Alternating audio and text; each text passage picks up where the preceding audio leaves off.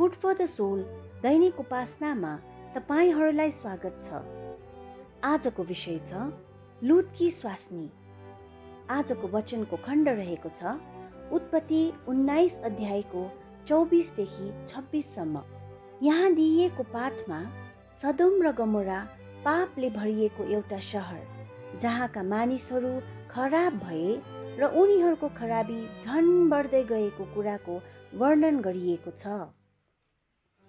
त्यस सहरका विरुद्धमा ठुलो आवाज उठेको कारणले र तिनीहरूका पाप साह्रै ज्यादा भएको हुनाले परमेश्वरले सदोम र गमोरालाई नाश गर्न लाग्नु भएको थियो। तर लुत र उनको परिवारमाथि परमेश्वर अनुग्रही हुनुभयो।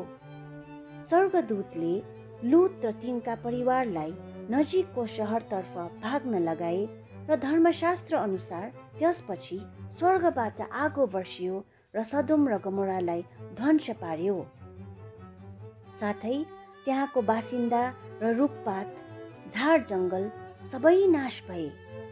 तर जब उनीहरू त्यस ध्वंस गर्ने आगोबाट भाग्दै थिए तब लुतकी स्वास्नीले पछि फर्केर हेरिन् र नुनको खाम भइहालिन्। यशु ख्रिस्टले पनि लुतको स्वास्नीको विषयमा लुका सोह्र अध्यायको बत्तीसमा उल्लेख गर्नुभएको छ। हामीले सिक्न पर्ने पाठ। अब्राहमको कारणले परमेश्वरको करुणा लुतको परिवारसम्मलाई पुग्यो। अब्राहमले परमेश्वरसँग लुतको निम्ति बिन्ती गरेको हुनाले परमेश्वर लुतको परिवारमाथि करुणामय हुनुभयो र अग्निमय विध्वंसबाट लुतलाई बचाउनु भयो एकजना धर्मी व्यक्तिले अरू व्यक्तिको जीवनमा असल प्रभाव पार्न सक्छ। याकुबले अनुसार धार्मिक मानिसको निवेदनले धेर ठुलो काम हुन सक्दछ। यो कुरा तपाईँले याकुब पाँच अध्यायको सोह्र पदमा पढ्न सक्नुहुन्छ।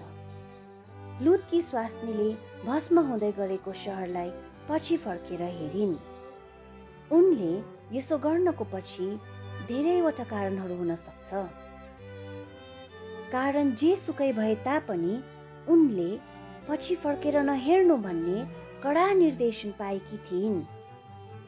जे जस्तो कारणहरू भए तापनि कोसिस गर्दा गर्दै पनि हाम्रा पछिका पापलाई हामीले पनि हेरिरहेका छौँ कि।